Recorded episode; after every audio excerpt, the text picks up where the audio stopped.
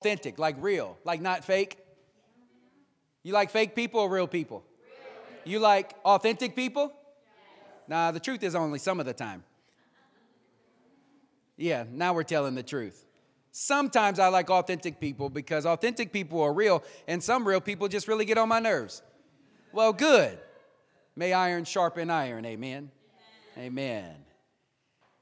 I love the set of worship this morning. It began to cause me to remember the Exodus. It remembered to cause me the ministry that Moses had. You see, you think the ministry of Moses was simply what was given to him on the mountain in Ten Commandments and then given out to you. No, Moses' first and foremost ministry was the ministry of presence. What did he receive on a mountain? He saw the face of God. You know what that word face is in, in Hebrew? Panim. You know what that means? Presence presence. Okay, hang on to that for a minute because we're going to begin there and we're going to do a circular message and come back there. So turn with me in your Bibles to John 14, 1 as we continue in a series called Authentic Discipleship. Today we're going to talk about the ministry of presence.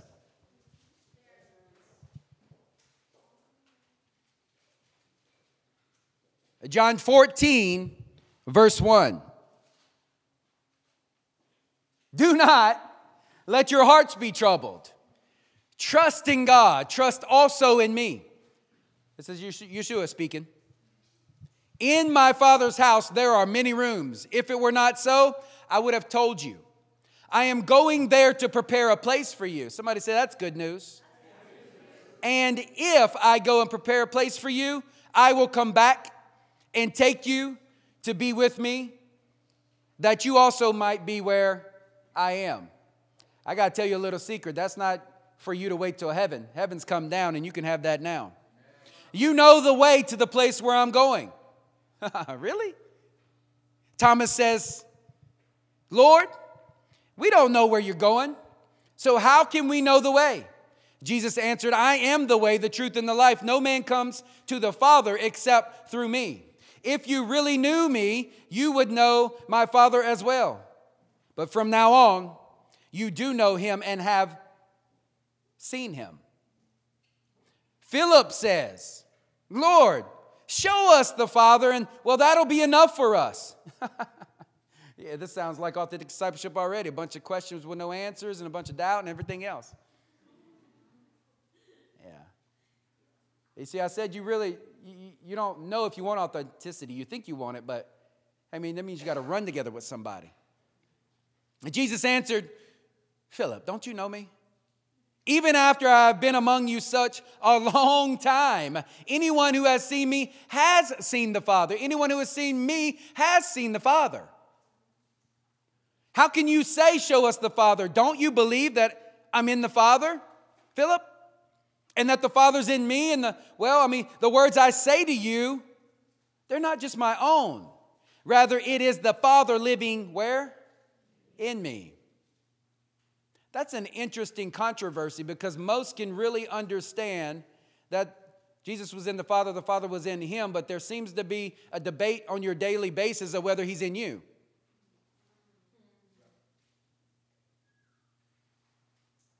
It is the Father living in me who is doing his work. Believe me when I say that I am in the Father and the Father's in me, or at least, listen, if you can't believe that, Believe on the evidence of the miracles themselves. I tell you the truth anyone who has faith in me will do what I have been doing. Okay, you mean feeding the poor and everything? No, every single thing. He will do even greater things than these. He, I mean, that must have been a hyperbole. Maybe he was just like kidding. yeah, yeah, Jesus had no half truth in him, saints because I am going to the Father, and I will do whatever you ask in my name. Man, your insecurity can't really receive that, can it? So that the Son may bring glory to the Father. So you may ask me for anything in my name, and I will do it. Careful what you ask for. If you love me, you will obey my command. And I will ask the Father, and he will give you another counselor, another one, to be with you forever that is the Spirit of truth. The world cannot accept him because it neither sees him nor knows him, but you know him. Somebody say, Really? Yeah. For he lives with you, and then he's going to be in you. Wow. I will not leave you orphans. Can you imagine disciples look at him and say, I'm not an orphan? What are you talking about? Oh, yes, you are an orphan, in spirit at least. And many of you were here in this room too, till you received the spirit of adoption, an actual tangible family on earth, to actually solidify that truth in you. Because I live, you also will live. That's good news. On that day, you will realize that I am in the Father, and you are in me, and I am in you. Whoever has my commands and obeys them, he is the one who loves me. He who loves me will be loved by the Father, and I too will love him and show myself to him. That's mouthful. Thank you, Yeshua, John 14. Thank you, John, for writing that down. Saints, authentic discipleship is the ministry of presence. What do I mean? How many of you have been blessed by someone's presence when you were in trouble? Like another person, maybe a saint in the room, right? Maybe a good friend Maybe someone who was there when you doubted and they didn't. Ministry of presence. How about a time when you, you needed to be bold or you needed to be fearless or you needed to be full of faith about something? And one of your super confident friends that, let's be honest, they're irritating on most days, but on, those days, you really love them. and they were around, and just their presence caused you to be able to accomplish what otherwise you would have failed at the ministry of presence. How about those times when, when you were confused, or you were hurt, or you were lonely, or you were afraid? Rightfully so, maybe. And your brother and sister in the Lord didn't sit there and give you a dissertation on why you shouldn't be that way, right? But just sat with you in the presence, right? participated with you in long suffering, and for some reason, you realize that God wasn't giving you the power to circumvent it, He was giving you the power to go through it. Because that friend, that brother, that sister, that loved one, whoever it might be, stood with you by your side in your trials. What did Jesus say about that to his friends? For those who stood with me in my trials, I confer on you a kingdom. Because you were present with me in my suffering. Saints, the ministry of presence is not just the ministry of presence that's given to you from heaven, it's the ministry that's given to you from heaven, and now you are called to give to someone else. But you can't give them that unless you are fully present. You know where we learn this? Authentic discipleship. Oh, I'm not talking about just a meet and greet we call church. I'm talking about running with a family of God, a brother and sister where you say that and it's not just token Christianity, you actually mean it. You actually know what that means. It's not just an ideal, like, I like when they talk about that. That makes me feel fuzzy. No, it's a reality to you. Saints, the ministry of presence can do more in a moment than most can do in counseling for years and years. I've learned it personally. Thomas was with him for three and a half years and he still didn't get something. And Jesus, right here, he's trying to give him something. Thomas, you doubt and you doubt and you doubt. Three and a half years, have you not seen the Father in me? He is present in me. And I want you to go from, from doubting that to receiving that so that you can become just like me. In John 16, John goes on to say, it, Yeshua says, it's better for you that I go. Let, hey, anybody honest in here this morning? In my corner mind, I cannot fathom an atmosphere where it's better that if Yeshua was standing right here with me right now, right? my enemies are approaching, the bulls of Bashan are surrounding me, and all of a sudden he's like, hey, I'm gonna leave you alone, and it's gonna be better for you. Uh, what? Until I realize that I'm as cynical as Thomas. Until I realize that I'm a little bit like Philip. Until I realize that he knows what he's doing, and if he goes, what's better than him being beside me than him being in me? Saints, I can show you how to overcome a thing, but it's better if I'm with you when you overcome it. Come on, somebody. Jen and I have been in the kingdom for over two decades. Most of our biggest moves, the majority, nine out of 10 of our biggest moves in life, like life changing direction moves, has been when we got a glimpse of his face, a glimpse of his presence a little unction. Old timers used to say, Your unction is not your own any longer in the kingdom. A little nudge. I think, I think that's you, Lord. Good. Then couple it with faith and let's see. And faith breaks open the way. Come on. You weren't, you weren't, you, we were not given the infilling and the gift of the Holy Spirit, which one includes the gift of faith, not to utilize it. You were given it to practice it and let it teach you what happens when you do it. Doers of the word, not simply hearers of the word. Amen? Hmm. John 16, 7 is what he said. But I tell you the truth, it is for your good that I'm going away. Unless I go away, the counselor will not come. That is the parakletos, the counselor. The literal definition for that is the comforter, some translations say, the encourager, one that exhorts. In the Greeks, uh, in the Greek, the Greek writers wrote it was used of legal at, um, of a legal adversary, a pleader, a proxy, an advocate, one who comes forward in behalf of and a representative of another. This is why 1 John 2 1 says, Christ is termed as a substitutionary or intercessory uh, advocate for us. We get that, don't we? Bunch of fancy words that say, hey, he's for us. Christ designates his Holy Spirit, Holy Spirit as a paraclete in John 14, 16 when he says, another. We read it, another. In Greek, that's allos, another. Parakletos, comforter, counselor. Spirit. You know why this is important and why I'm telling you this? Because it's another of equal value to. Jesus was not leaving them with loss.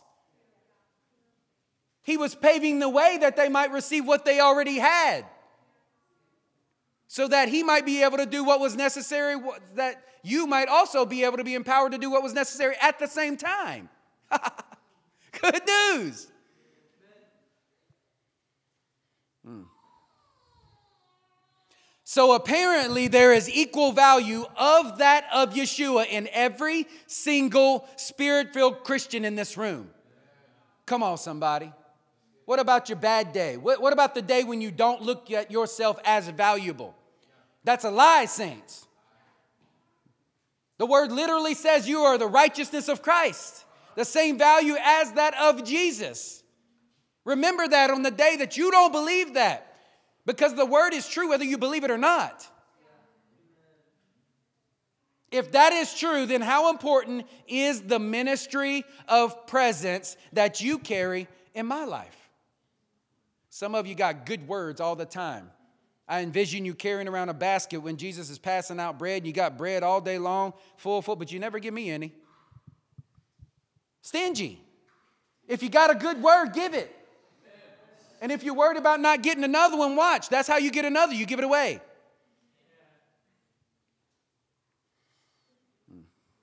Maybe some of you are not so much like Thomas that doubts what you plainly see, but are more like Philip that just can't see what is plainly in front of you. Which one are you, saints?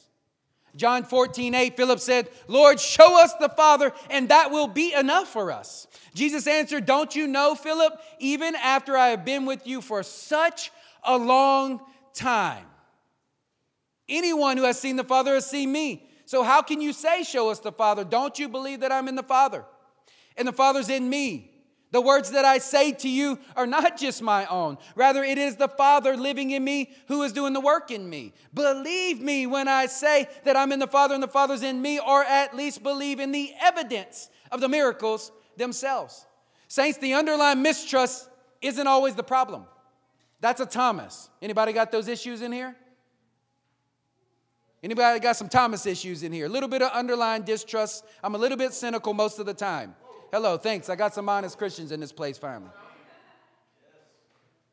That underlying cynical mistrust isn't always the problem, unbelief is. Verse 9, Jesus answered, Don't you know, Philip, even after I've been with you such a long time? Saints, even Yeshua's closest disciples had to um, overcome their disbelief or their unbelief that they didn't even realize that they possessed. This is why repentance, teshuva, is such a good practice for you. It's not an ugly word, hello? It's a beautiful practice. Lord, where am I not hitting the mark today? Where can I see more of your glory? Where can I go from glory to glory? Right? Not, woe is me, he's gonna spank me if I. No, turn around, face your father. That's what, that's what repentance is. It's beautiful. You should do it sometime. Saints, you see, Thomas and Philip knew all about the power of proximity that we talked about last week, but the ministry of presence is the product of proximity. Philip did not know what he was about to know until Yeshua put perceived distance in between their close proximity. Nobody wants to do that, do we? Somebody told me this week, hey, listen, absence makes the heart grow fonder. Okay, yeah, I can see that. True. Isn't that a statement that exposes your value system? Isn't that a statement that exposes your value system? What you are really saying is that at times the gratitude in my heart for something or someone diminishes, and a little time away just kind of revives it. It's true. It's true. Like, be real with yourself. Hello, authentic discipleship actually tells you the truth about you. You want me to pamper you? Want to sugarcoat this? Give you something sweet? No, I'm going to give you something you need. Amen?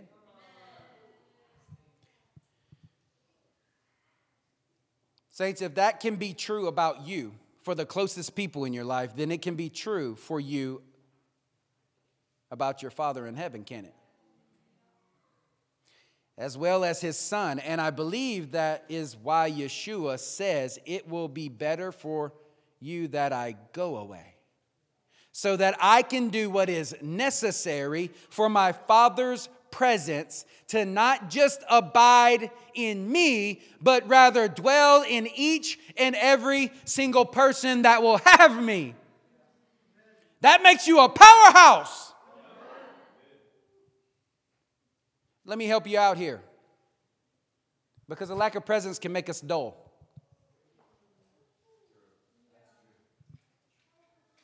But the presence of presence illuminates. Amen?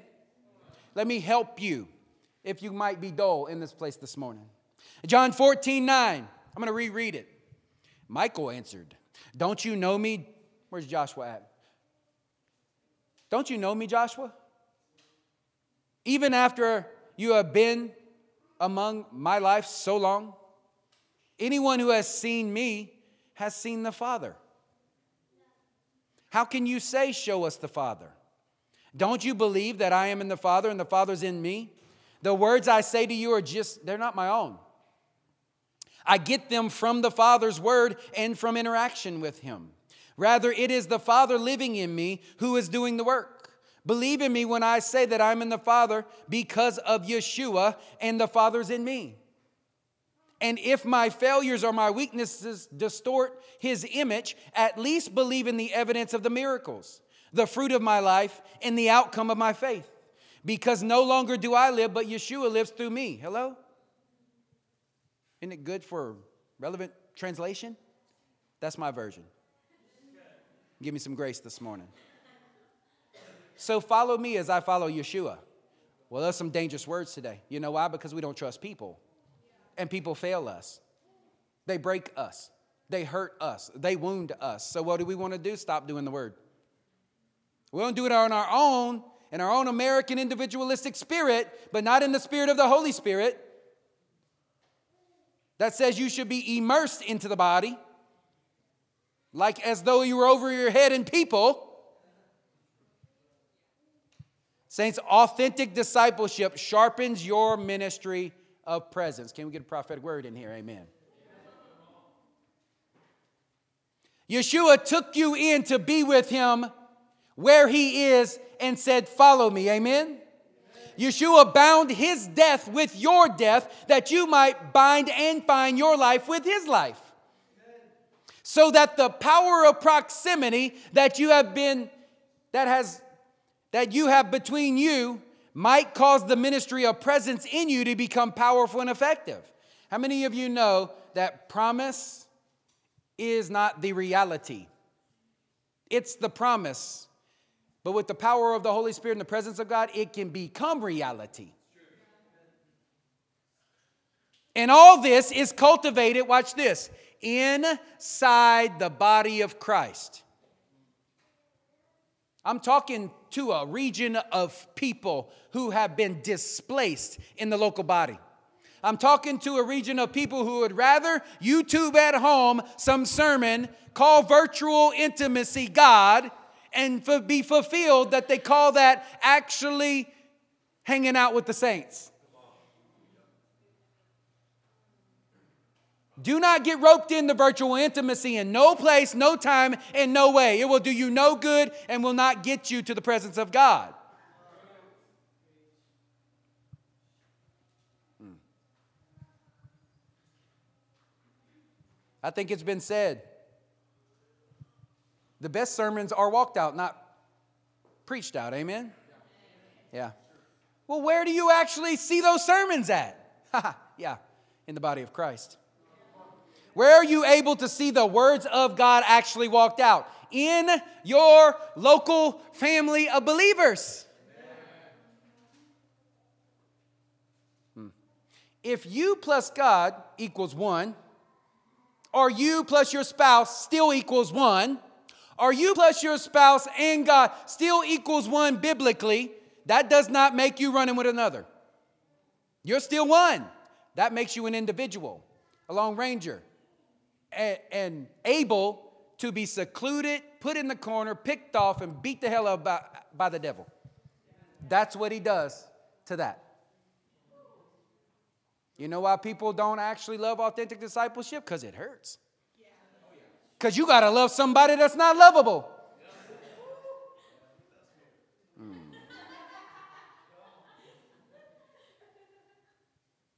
So you can adequately explain the entire gospel.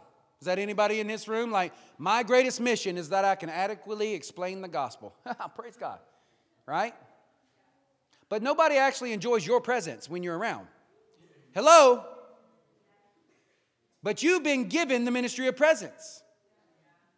So you can adequately explain the gospel, but nobody enjoys your presence, right? So their door remains locked. You ever get that? Okay. You can sing like an angel, but if someone knows that how you live in private is not what you declare in public, guess what? Your gospel stops with you. First Corinthians says something about you. You're just a gong, a clanging cymbal. Yeah, okay. John 13, 1. It was just before Passover feast. Yeshua knew that the time had come for him to leave this world and to go to the Father. And having loved his own who were in the world, watch this, he taught them the full extent of his love. nope, that's not what it says. He showed them the full extent of his love. Saints, Yeshua could come, he could have come as a full grown man, could he have not? He can do what he, wants when he wants. He could have come as a 33 year old full grown man and did what he would have to do to reconcile you to the Father, but he didn't. Why? because he came to model for you what a life at one with the Father looks like. For 33 years, you got a 3D, YouTube version of what your Bible is talking about. There's something to be said about the pre cross Yeshua saints.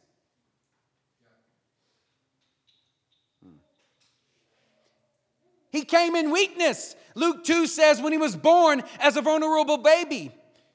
He grew in knowledge and understanding, Luke 2 52 says, right, as a child. He learned to do only what his father was doing, John says in chapter 5, verse 19. He laid down his life. They didn't take it. He laid down his life for the Father's will in John 10 18 in order to position himself for the promise of resurrection, 1 Corinthians 15 says. So that you might get a model of what your life should look like. Come on.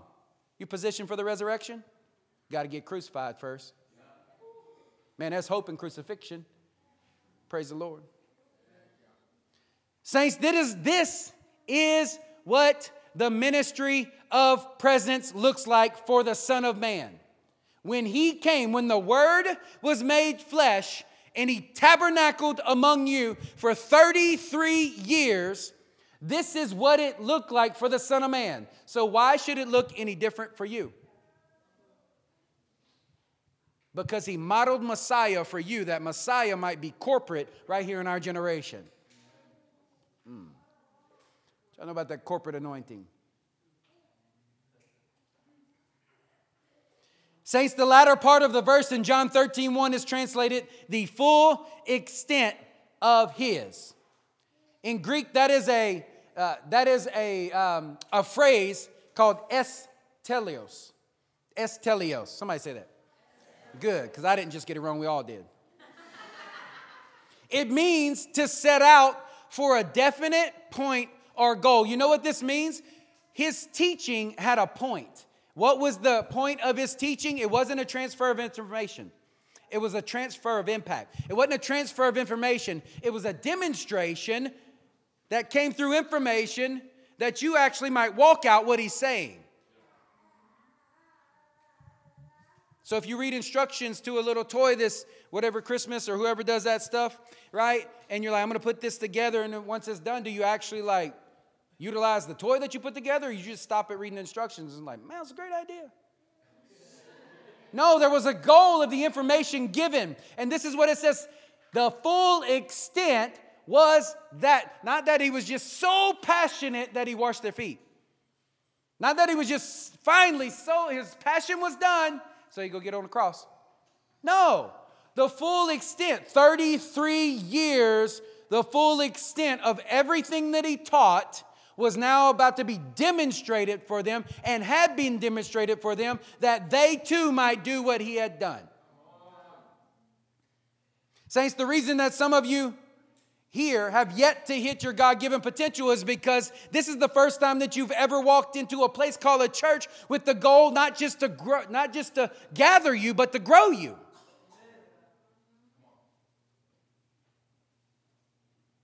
To mature you instead of massage your ego or pacify your carnal nature just to get you to stay. Man, there's plenty of places for that. Saints, Whenever that happens, you are not being biblically loved, you're being carnally hated. Somebody's not loving on you because they're withholding the goods that they got from heaven and putting in their pocket because they just want to hang on to it till heaven, right? So that they might just survive instead of thrive. And they're realizing, why am I so dormant? Because you got a storehouse full of gold and you ain't giving it to nobody. That is not what Yeshua did. He gave everything every time. That is a curse of low expectations, and we're not going to do that to you. Amen? Amen? That's a curse of low expectations from people with good motives. How many of you know, right? The road, the road to hell is paved with good motives. Okay. Saints, you are representatives of Yeshua right here on earth. You're like, I heard that a thousand times, but do you live like it? Filled with His Holy Spirit, in love with His words. That is who you are. And you are called to give all just like He gave all, to receive all so that you might give all. And every single thing you have doesn't belong to you, it belongs to them. Colossians says that you are the hope of glory. Look at your neighbor and say, You're the hope of glory. I knew it. You can tell them that too. I knew it. You're the hope of glory because you're a hope in my life. Amen. Colossians says that you're the hope of glory, filled with the Holy Spirit and the love for the word. Amen. Amen. Yeah. You know, the only expression that Yeshua ever put on you was to express his full image. We were singing it. Show me your face, Lord. Why? So that I might express it. This is what was happening on the mountain. Show me your face, Lord. Why? So that I can show them your face, Lord. Come on.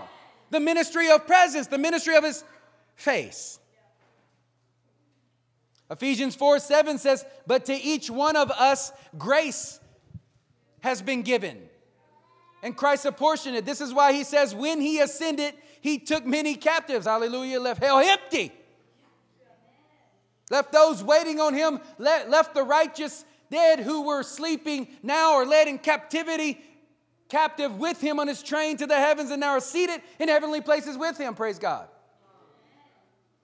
when he ascended on high he took many captives and gave gifts to his people because the giver's good amen what does he ascended mean that he also descended to the lower regions he who descended is the very one who ascended higher than the heavens in order to fill the entire cosmos with himself.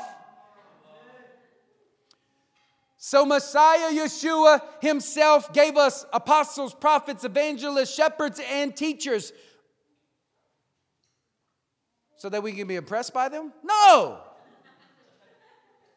to equip you, to equip you, to equip you to equip his people for works of service so that the body of Messiah may be built up until all reach the unity in the faith and in the knowledge of the Son of God and become mature. Can't stay on milk all day long, saints. Got to get that beat. Attending to the, attaining to the whole measure of the fullness of Christ. Do you think your Bible promises you something you can't obtain? No. And it just said that you can attain the fullness of Messiah. Come on, somebody. That's good news. That's real good news for somebody who walked in here empty this morning. You should expect to walk out full. Then we will no longer be infants. It's like if you're full, you're heavy, so you're planted, right? And the wind can't move you. But if you don't feast upon his face, then you're so lightweight that the wind comes and you just blow every single way. Then we will no longer be infants tossed back and forth by the waves or blown here and there by every wind of teaching. I like that one today. Didn't like it last week. Okay, guess I'll move on. I'm a little bit nomadic, never rooted. So I'll never become a oak of righteousness because oaks of righteousness I don't see flying around the planet. Just saying. That's the Wizard of Oz. That's weird. Then we will no longer be infants tossed back and forth by the waves and blown here and there by every wind of teaching, by the cunning and craftiness of the devil? No, of people. In their deceitful scheming. Instead, speaking truth in love, we will grow to become in every respect the mature body of Him who is the head, that is Messiah Yeshua. Y'all call Him Jesus. From him, the whole body, joined and held together by every supporting ligament, grows and builds itself up in love. What? There's a time, right, that he holds you by the hand. There's another time where you're holding each other by the hand. As each part actually does its work. There's no individualistic in the kingdom, but there is uniqueness, and that's every single one of you. And we're uniquely fit and knit together. That's what your Bible teaches. Saints, John 13, 1, Yeshua knew that his time for the exodus from this earth was upon him, and in one of the last teaching moments, he did something very special here. He showed them the physical, memorable, and impacting way of what the gold, estelios, of his teaching and way of life was. What was the goal? He was lavishing something upon his Talmudim, his disciples, that they would not only never forget, but also imitate forever. He was modeling a manner of life for them. And it took him 33 years to do it. How long do you expect your ministry of presence to make impact? For however long it takes. However long it takes. That's the love of God. I'm not in this for six months. Discipleship is not a program. Hello? I'm like, well, three and a half years, I guess that's good and you're gone. No, hello. However long it takes for you to reach the full extent of your potential is how long we sign up for. That's going to take something authentic, not systematic. You got to get real with somebody. You okay with that? Some of you are. Saint Yeshua exchanged information, but his goal was always transformation. I said he exchanged information because that is helpful, but his goal was always transformation, and that came from demonstration. Hello? That could only be had through being fully present, watch this, in someone's life and to someone's life. In someone's life and to someone's life. You want to feel close, we said last week? You got to be close. And that is what Yeshua expected from those that he called, and they called themselves disciples. Wow, we just really narrowed down the group, didn't we? I didn't do it, he did. Second Corinthians 3:17. Now the spirit of the Lord. And where the spirit of the Lord is, there's what? Oh, there's what? We love some freedom, don't we? And we who with unveiled faces reflect the Lord's glory. Man, I can see him shining on many of you this morning. Are being transformed into his likeness. Predestination there for you. You are predetermined, every single one of you. Prophesy your destiny. What's your destiny? His likeness. Hello. With ever increasing glory. What? That means I'm not what I once was, but I'm not what I'm going to be. I'm not impressive to you. Good. Show up in five years. Maybe I will be. And at that point, hey, I'm still growing, increasing in my glory. Oh, I'm sorry, His glory, which comes from the Lord who is the Spirit. Saints, most of you have grown up and been taught from your leaders to do what they say, not do what they do. What, they, they don't say it, they just say it. How many of you have been at the dinner table with your pastor before? Yeah, that's the reality of the kingdom. It should be. But that's not the reality for the entire kingdom. We'll get there. Most of you have grown up and been taught from your leaders to do what they say, not do what they do. Saints, a Christianity that is transference of information.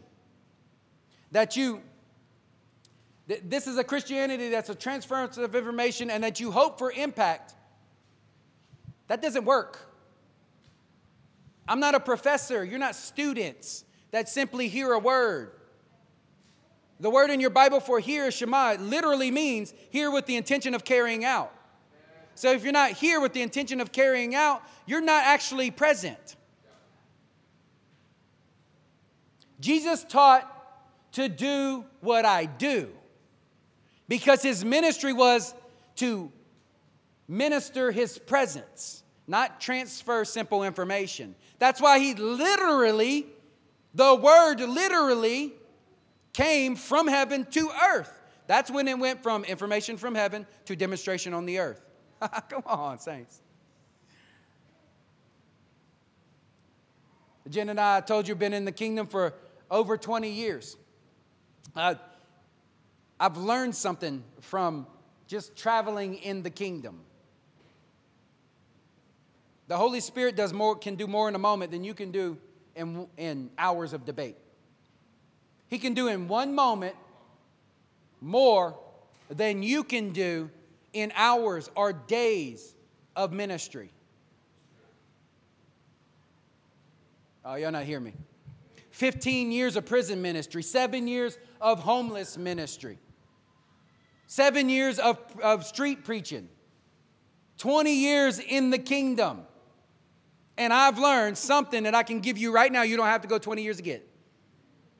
Your ministry of presence can do more in a moment that you can do for 10 years of simply having a debate, transferring an information of, hey, this is what I know. Okay, good. But when you show up, when you're with somebody, when you're simply there, your presence has power. Saints, the word of God spoken brings those under your voice in alignment with the Holy Spirit. Are you, are you following me this morning? And at that moment, you're now the living demonstration of the word manifest in someone's life who is lost or doubting or blind or wicked. You're standing right in front of them and you're the, the word of God manifest in the moment. Because you're a carrier, a host of his presence. His word is now hidden in you. You're the vehicle standing in front of them. You know why this is good news? You don't have to try harder, you just got to show up. You don't have to be a professor, you can just show up. Hmm. John 5 36. I have testimony weightier than that of John. Man. When information goes to demonstration, then that information now becomes transformation, and that transformation becomes a testimony, and you're carrying that. Hmm. For the works that the Father has given me to finish, the very works that I am doing, testify that the Father has sent me. what are you measuring and judging each other by? Your ability to perform for each other? You're looking at the wrong thing because you're looking at the wrong man. And the Father who sent me has himself testified concerning me. Man, that's good news for me. You know why? Because on some days, I'm not really all that. But he seems to have favor on my life for some reason, and that's his choice.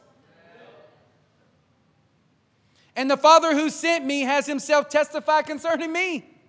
You have never heard his voice, nor have seen him, nor does his word dwell in you, for you do not believe the one who sent me. Watch this. You study the scriptures diligently because you think that in them you have eternal life.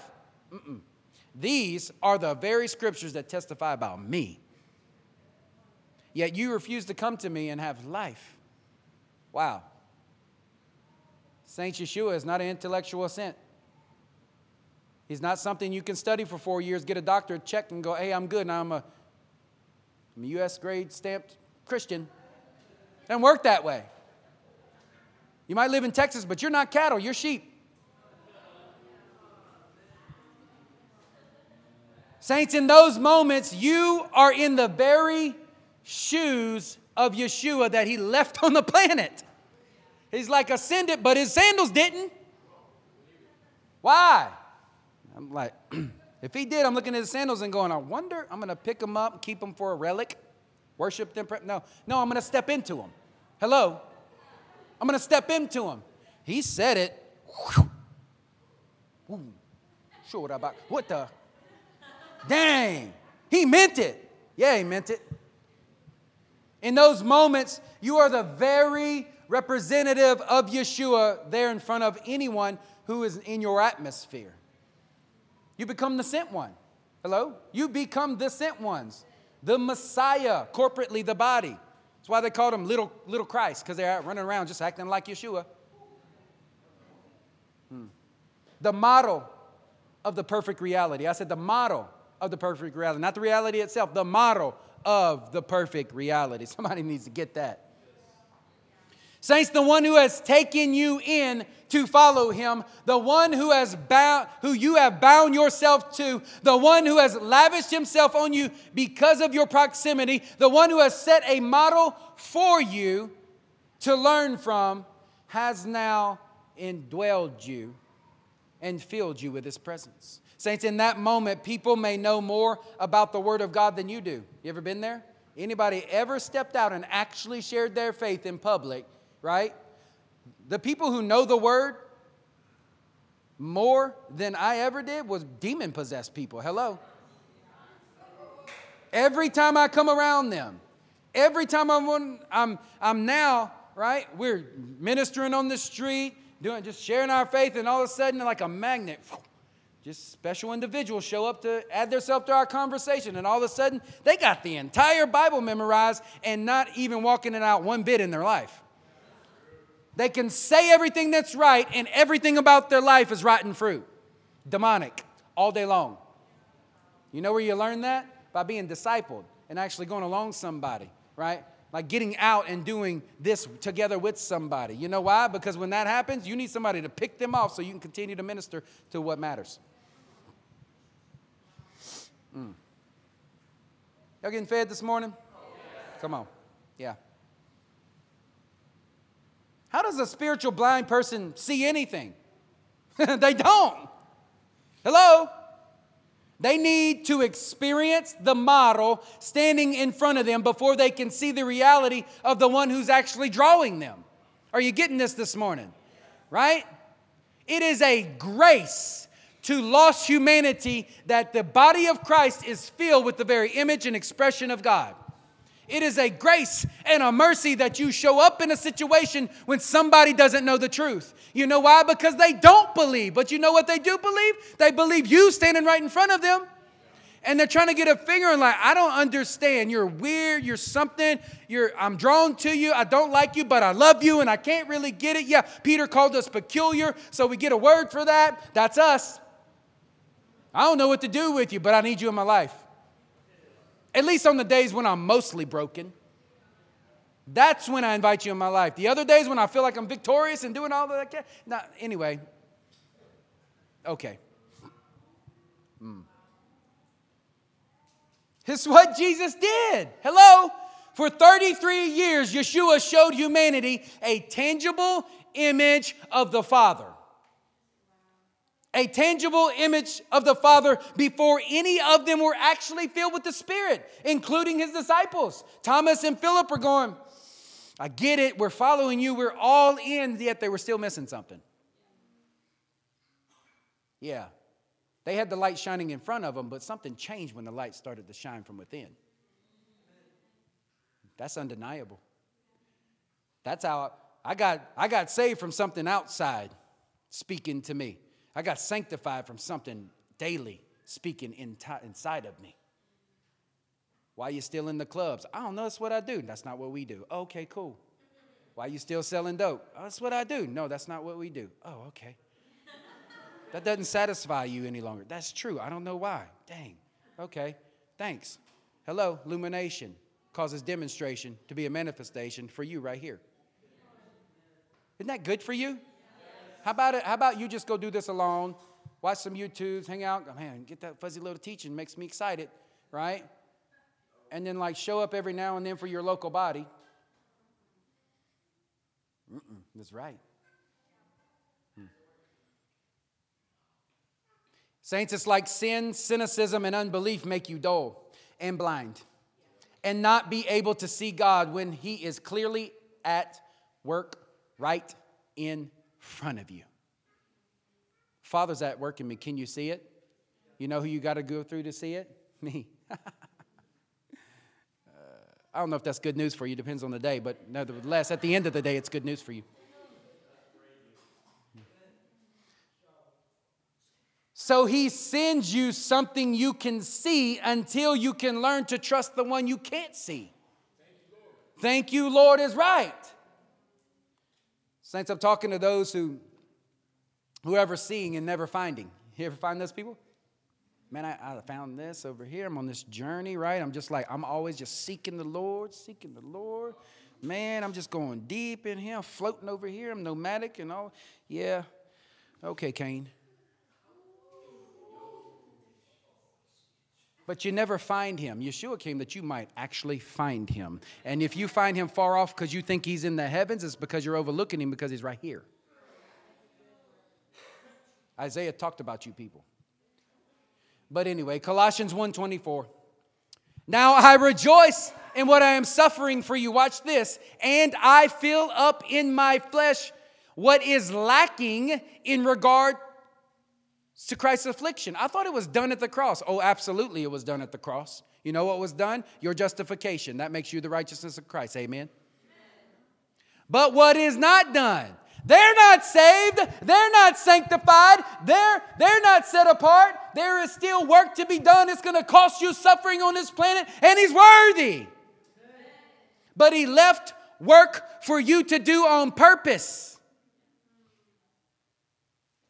You're not those kind of children that Adults that grew up as children in a house where everything was kind of fed to you, given to you, and set uh, you know, out for you, were you? Nah, no, you're those that have to work for, work for something. Yeah, you didn't get work to, you, you didn't have to work to be saved, but you were saved to be put to work. And there's a harvest in this land, amen? Yeshua took his impact to expression and then ascended and left his undone work up to you. There's things undone in the kingdom right now that are up to you, saints. You want that responsibility? Oh, you need that responsibility. You know why? Because it's weights that put on your shoulders that causes you to know who you are. Do you think, don't think for one minute that once you were saved, the work was done. Just got started, amen? And do not think that the work that the church is doing is just for the lost world. It's not just for the lost saints. That would make you have dated Jesus on a one night stand, wouldn't make him your husband. Hello? No, you married him, then you got to work learning to love and establishing covenant so others might see your expression. You know what that means? You know what the pastors and I understand? Sermon prepping is not just for you, it's for us. It's not just for you, it's for us. Weekly evangelism. You evangelize weekly in here? Raise your hand. Weekly evangelism is not is, is just as much for you as it is for them. Have you learned that yet? Right? Ministry one out of the 99. Hello? Yeah, I knew that the day we commissioned you to go out because you needed it for your discipleship. You know what I learned? You know where I learned that from? The the years and years and 17 years that I spent in prison ministering. I went in prison for 17 years. In went to the prison for 17 years. Ministering. After a while I figured, "Oh, this is for me, not for them." But you know the truth is it was for me and for them. So is sermon prep. When we're prepping for you, it is sharpening and shaping us. When you evangelize, it is for them, but first and foremost for you. Why? Because learning to be faithful until there is fruit will serve you for the rest of your life. I said, learning to be faithful when you don't see fruit will serve you the rest of your life. You ever go out in this field right here and try to plant something? You got to put a seed in the ground. That seed has to be okay with obscurity. Then it has to be good with waiting for the rain. Then it has to be good with the ground being broken so that it might come forth. Then it has to be good with growing for a little while until it becomes mature. And then it's got to be good with giving all its fruit away.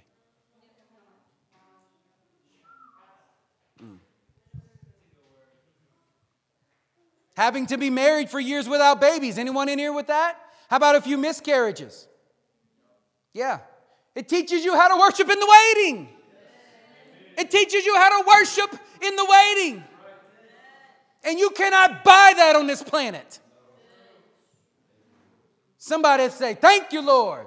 Somebody had a miscarriage, say, Thank you, Lord. Somebody who's waiting on babies, say, Thank you, Lord. I worship in the waiting. Saints, you are the actual body of Christ. Messiah Yeshua is the head. And you are filled with supernatural presence to carry out what is undone. That literally makes you a supermodel. Look at your neighbor and say, I knew it. John 13, 12. When Yeshua had finished washing their feet, he put on the clothes and returned to the place, to his place.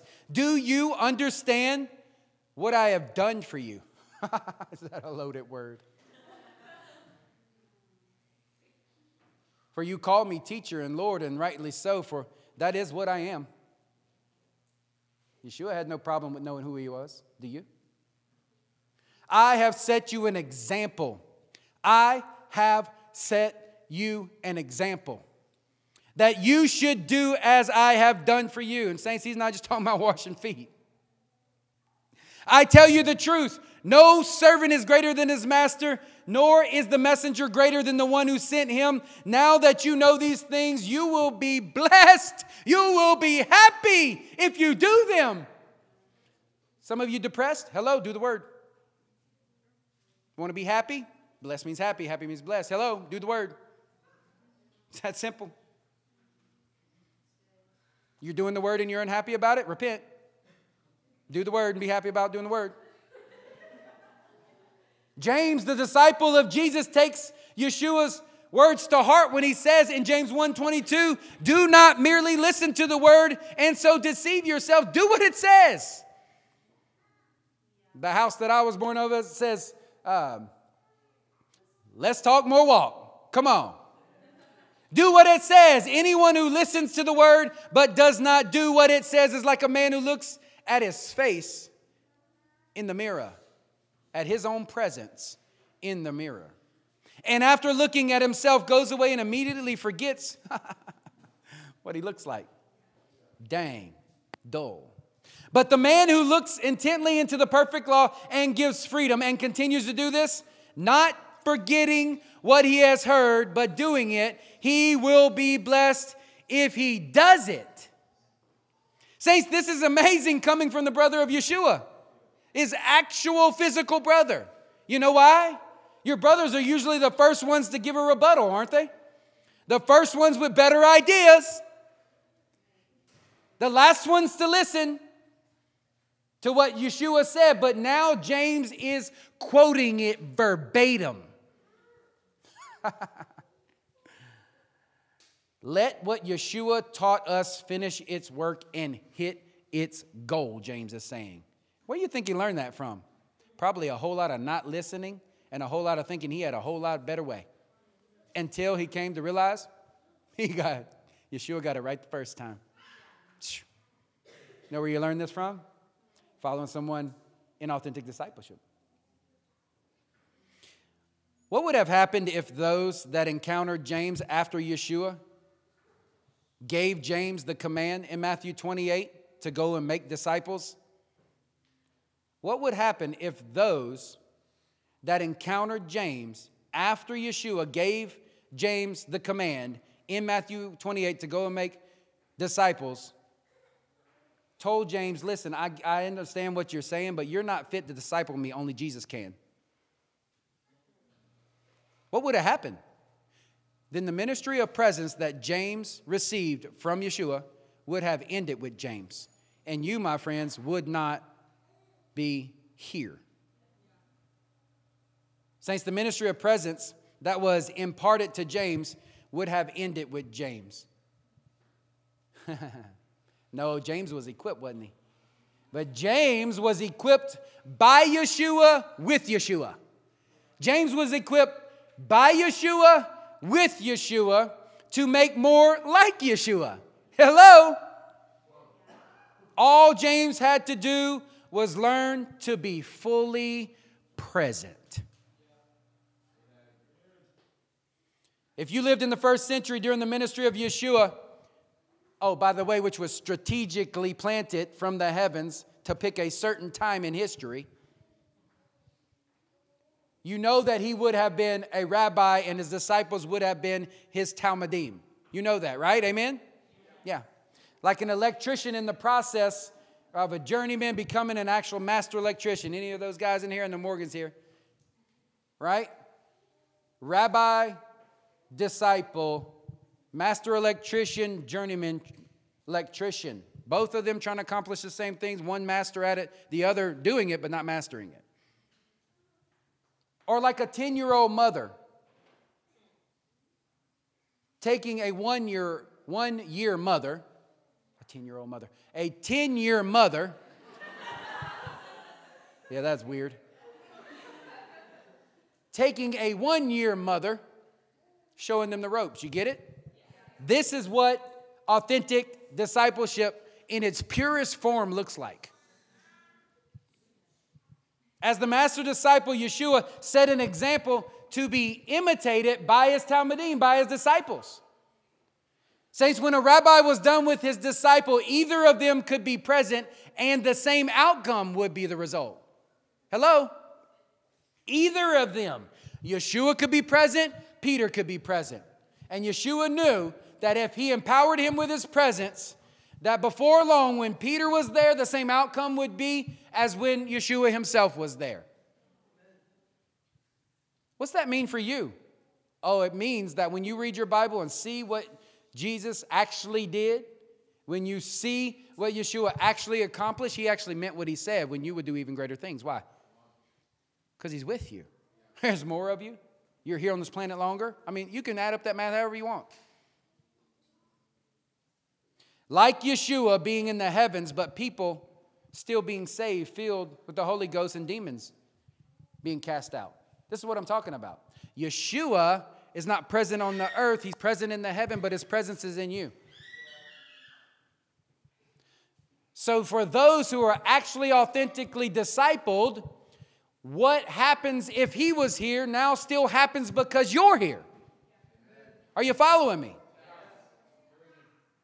Acts 5:12 says this, the apostles performed many miracles. Who had done that before? Yeshua.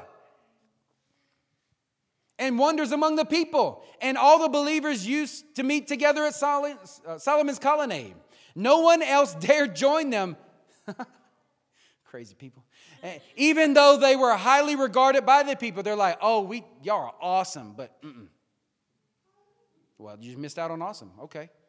Nevertheless, more and more men and women believed in the Lord and were added to their number. As a result, people brought back their sick into the street and laid them on the beds and mats so that at least Peter's shadow might fall on them as he passed by.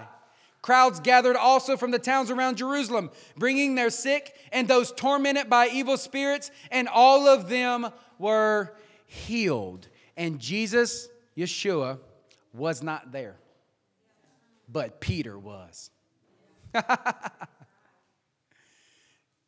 Saints, it is true. The body of Christ is a shadow of the reality of Yeshua. You are a shadow of the reality of Yeshua. But if Peter's shadow can heal people, why can't Yeshua's shadow do the same? Oh, y'all not hearing me this morning? We attribute great things to great people that we magnified in our minds, and Yeshua is most definitely the greatest overall. But what about Peter? How many of us have been him? It wasn't a few days after he rejected the Son of God that the Son of God showed up in front of him and handed him the keys of the kingdom and said, Hey, set this up at the gates of hell and it will not prevail. Come on, somebody. If Peter's shadow can heal people, why can't you? You can. Saints, in the Western church, we know nothing about this. There's a prolific problem in the church world. Most Western believers confer on themselves profound blessings for understanding a principle about the word. But principles without power are deadly. Hello? Principles without power are deadly because they pacify your personal spiritual growth. You think you're good when you just set us satisfied with less than what Yeshua purchased for you.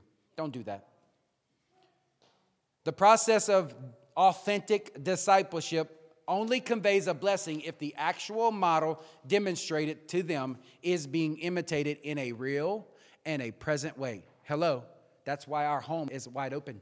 Not because we burned it down, because we had already opened the doors and some of you burned it down. That is why we have an open door policy in our life. Because we're 27 24 7 Christians, not Sunday Christians, the greatest hindrance to revival. Hello? So that you might get an expression of somebody simply walking out their faith, being on display for you to see our progress, to watch me get up when I fall, to watch me succeed, to watch Yeshua come through for me when I don't get it right. You need to see that. You need to be there for that. You need to be present. Hello?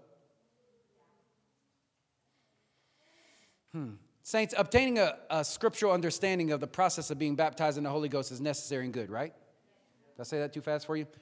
Obtaining a theological understanding of being baptized in the Holy Ghost is great. Where's Jake at? He got the most phenomenal questions you can ever have.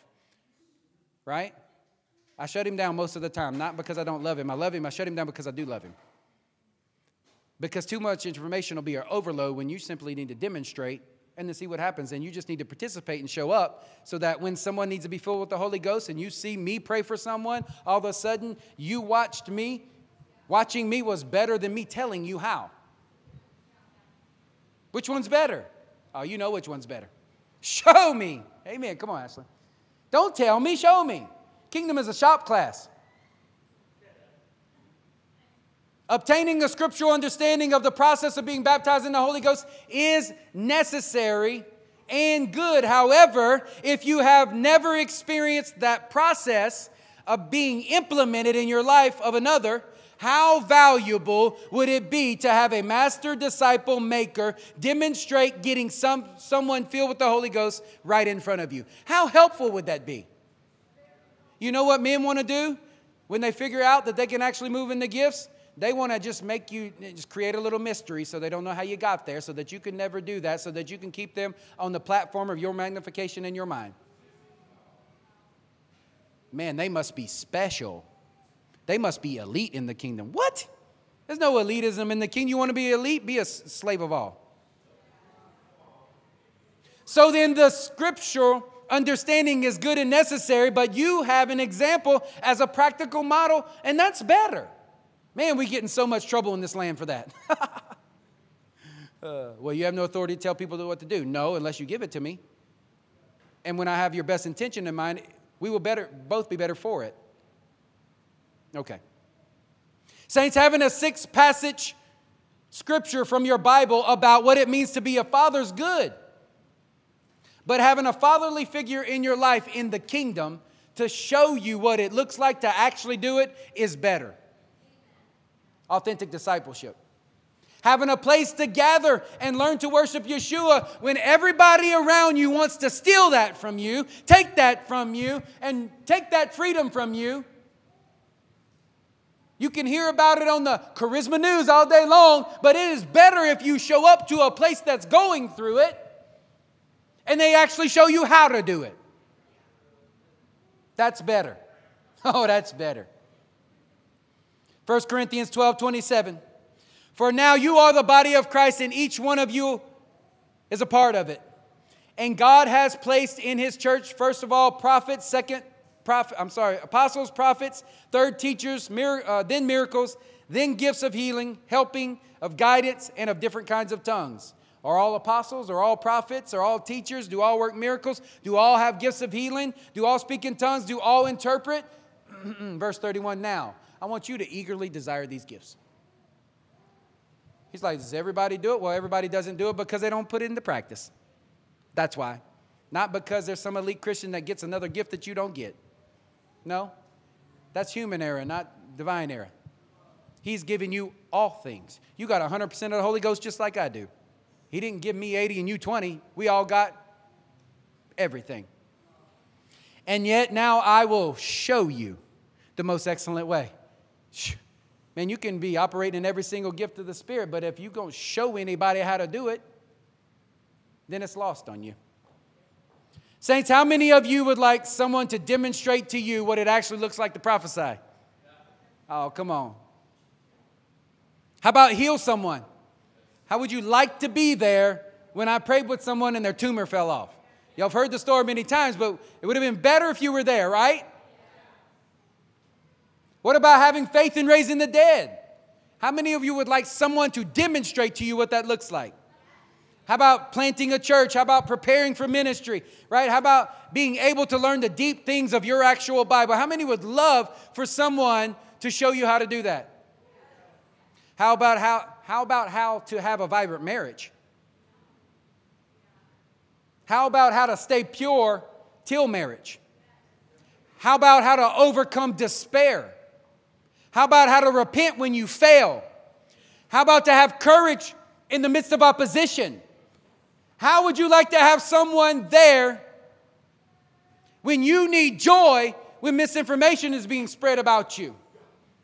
How many of you would like someone to demonstrate to you what it looks like to walk through slander or persecution in this land? Wouldn't that be better? Saints, what good does it do for you to raise the dead if you can't elevate your marriage? What good does it do for you to heal the sick if you won't let Yeshua heal your heart? What good does it do to succeed in casting out demons if you can't turn off the porn? You were made for more than this. You were made to shine. Arise, shine. Arise, shine. Arise, shine. And the glory of the Lord will shine upon you. You need the presence of my ministry just like I need the presence of your ministry. Hmm. Where do you think we get this experience from? it's not your Sunday Christianity. Maybe we ought to call it churchianity, whatever. You don't get that from here. It's in a family of people who are sold out to the ministry of presence by the ministry of presence. I'm going to turn a table here. Luke 6:40.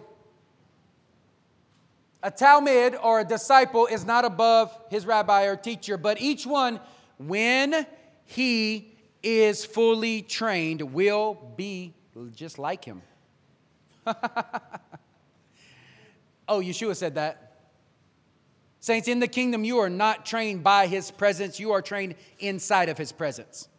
I said, You are not trained by his presence, you are trained inside of his presence, and his presence was poured out on his body.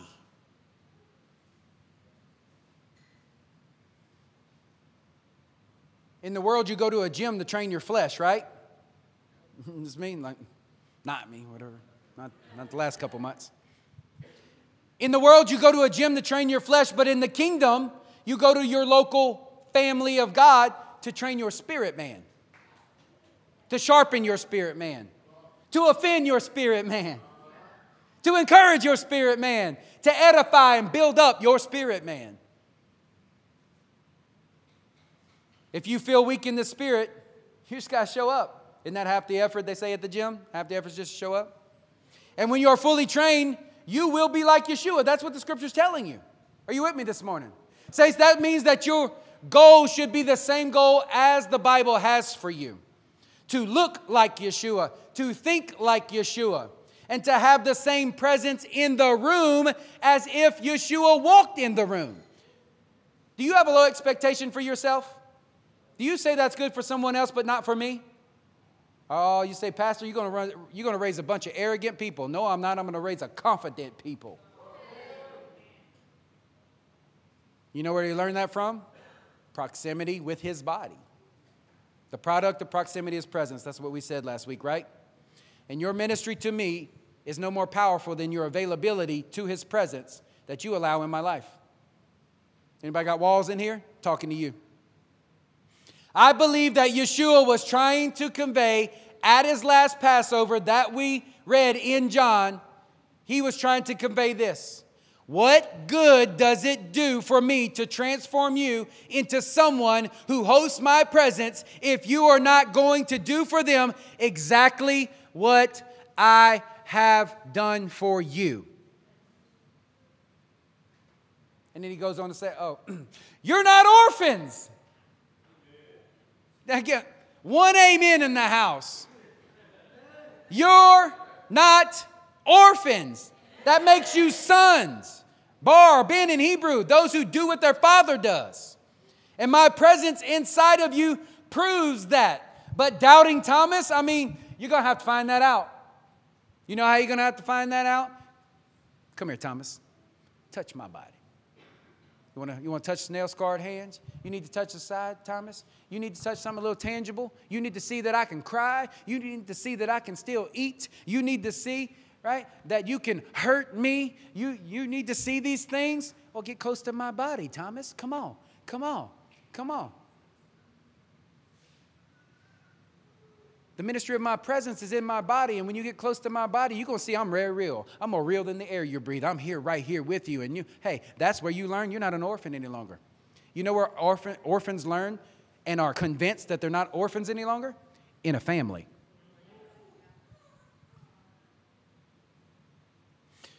Second Thessalonians 3 6. In the same way of the Lord Jesus Christ, We command you, brothers, to keep away from every brother who's idle and does not live according to the teaching you received from us. What audacity! What audacity! The disciples of Yeshua had to command people. That's abuse of authority. Hmm. Yeah, about as much as commanding you that you need to eat or drink if you're refusing to. Well, I'm just not going to eat for 40 days. That's not faithful. That's stupid. Oh, I'm sorry. I command you to eat. Like you're going to eat something right now. You're going to, day 35, you are dead. No more posts. Wake up. I command you to eat. You're being authoritative. No, I'm preserving your life. Saints, decide for yourself today who loves you correctly the one who refrains from telling you what you ought to know in order to stay friends, or the one that tells you what you must know in order that you stay alive. Idle men are people who have settled for less, and that's not you, amen? I said, idle people are those who have settled for less than what Yeshua died for. Mm-mm, that's not us. For you yourselves know how you ought to follow our example. You know why we have a problem saying that? Because there's a responsibility on us to demonstrate image. So we're afraid, so we don't, and then we say it's wrong. Because it actually might cost your life to love somebody. We were not idle when we were with you, nor did we eat anyone's food without paying for it. On the contrary, we worked day and night, laboring and toiling, so that we would not be a burden to any of you. I don't know if you've ever seen that before. We did this not because we do not have the right to such help, but in order to make ourselves a model. In order to make ourselves something that you can tangibly see, something that you could see that looks like self sacrificing love on your behalf. Maybe you are some of those people in here who can read a book and understand it all that it has to offer you the first time. Saints, that's not what Yeshua said. That's great, but it's not what Yeshua said that you will that, that you will actually get what he has to receive. His words must be put into practice and experienced. This is what he was talking about when he said, You search the scripture all day long, but they point to me. Hmm. His word made flesh, isn't he? Isn't he the word made flesh? Right? His body of people are actually you. And you are designed to experience his presence and to reflect and give his presence. His character and his very nature should be seen inside of you. It's okay if I empowered you today. Is that all right? 1 Thessalonians 1 4. This is Paul, Silas, and Timothy writing. For we know, brothers, loved by God, that He has chosen you, because our gospel came to you not simply with words, but with power. how, long has, how long has it been since you have received the word and was backed up with power? But our words came to you not simply with words, but with power, with the Holy Ghost, and with deep, deep, deep conviction. You know how we lived among you for your sake. How did they know? Because they demonstrated it to them. You became imitators of us and of the Lord in spite of severe suffering. You welcomed the message with joy, giving, given by the Holy Spirit, and so you became a model for every single believer in Macedonia, Achaia, and in Krum, Texas. Wow. You think that stopped in the first century? no, sir. You know why I know? Because you're standing right here, right now, and you're shining like the sun has all its glory. It says, We lived among you for your sake. You became imitators of us and of the Lord, in spite of severe suffering, probably because of it. You welcomed this message with joy, given by who? The Holy Ghost Himself. So you became a model, may we say supermodel, to all believers who needed to actually see Yeshua. Saints, I took the last, I took 10 weeks last year to teach most of you these things in detail, almost verbatim. And I did so today for this reason. If you are those here today who say, I have heard these things before, then you are the first ones who need to return back to what first impacted you. And you will provoke the presence of God to revive you once again because it is His great desire that they see Him through you. If you are not those people, then listen closely to what God said to Moses. Exodus 25 40. Then Moses, you shall make them the details of the tabernacle where my presence will dwell, according to the pattern shown to you on the mountain that came from heaven. Don't change it. It was good the first time. No need to reinvent the wheel. Moses saw into the heavens and was shown a pattern or model of what must be built on earth, what must be built on earth, what must be built on earth. And what was it? A home for the ministry of his presence, a home where his face would dwell. And when Yeshua gave up the ghost and ascended to the heavens and at Pentecost poured out his Holy Spirit, he went from his presence, being in one heavenly body, to his life giving, dead raising, demon defying, Holy Ghost presence being in multiple bodies called his sons and daughters that were dwelling on the earth that collectively carry out his ministry of presence everywhere we go. This is what Matthew 28 meant when he said, Go and to make the co mission.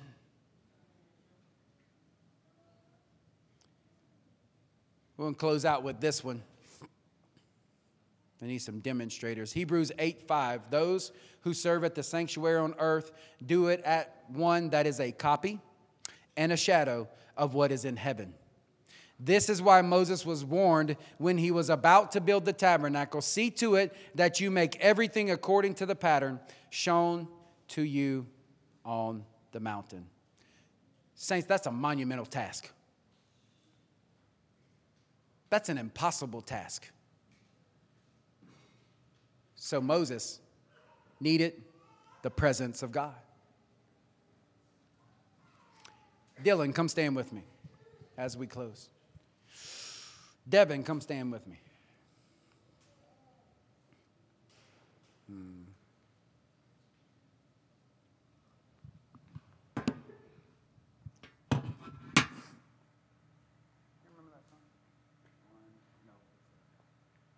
So let's do this like this. Your Bible says the Father's in heaven. Yeshua is at his right hand. get Father. Yeshua's at his right hand. And as we were worshiping today, I begin to see this image. I remember that Moses was on the mountain and that he was asking to see God's face. And I remembered that your Bible says that Yeshua is seated at the right hand of the Father in heaven. And then I remember that in the Psalms, David says that you are at my right hand, I will never be shaken. And so I thought, okay, well, then you have God the Father, you have the Son, right?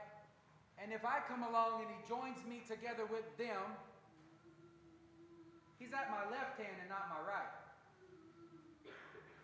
But if we have the ministry of presence, we have the ministry of his face. And so when you repent, you return and you turn around and you face the Father.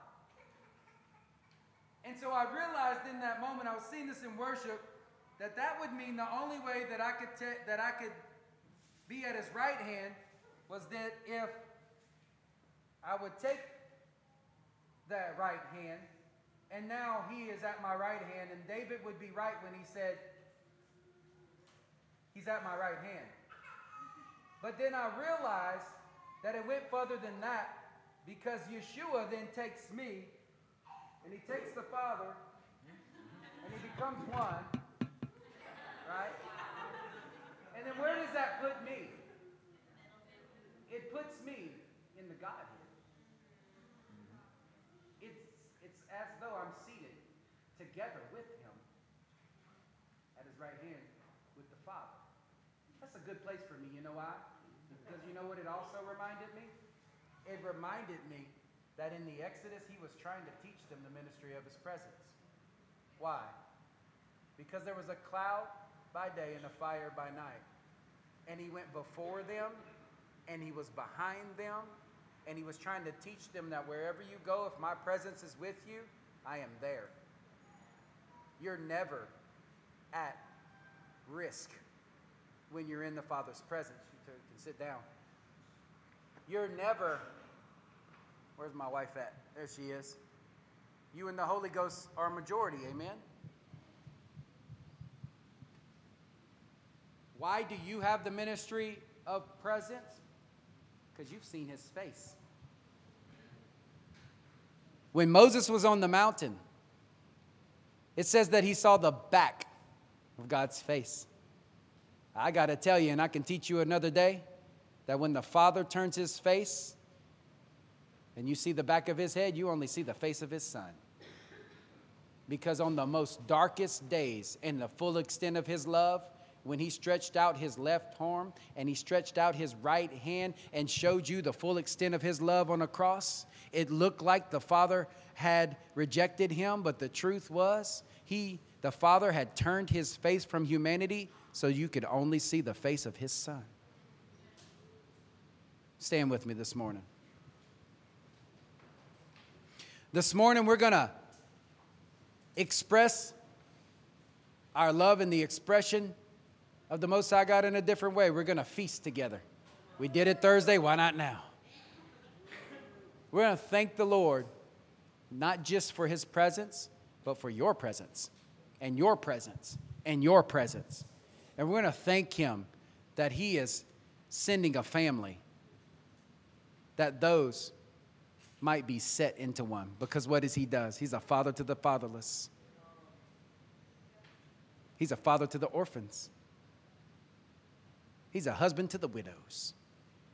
And he sets the lonely in families. And so, Father, we thank you for giving us kingdom family. We thank you for giving us demonstrations of who you are. We thank you, Lord God, that we do not have to go all the way to the heavens to see your face, but we can see it shining through our brothers and sisters.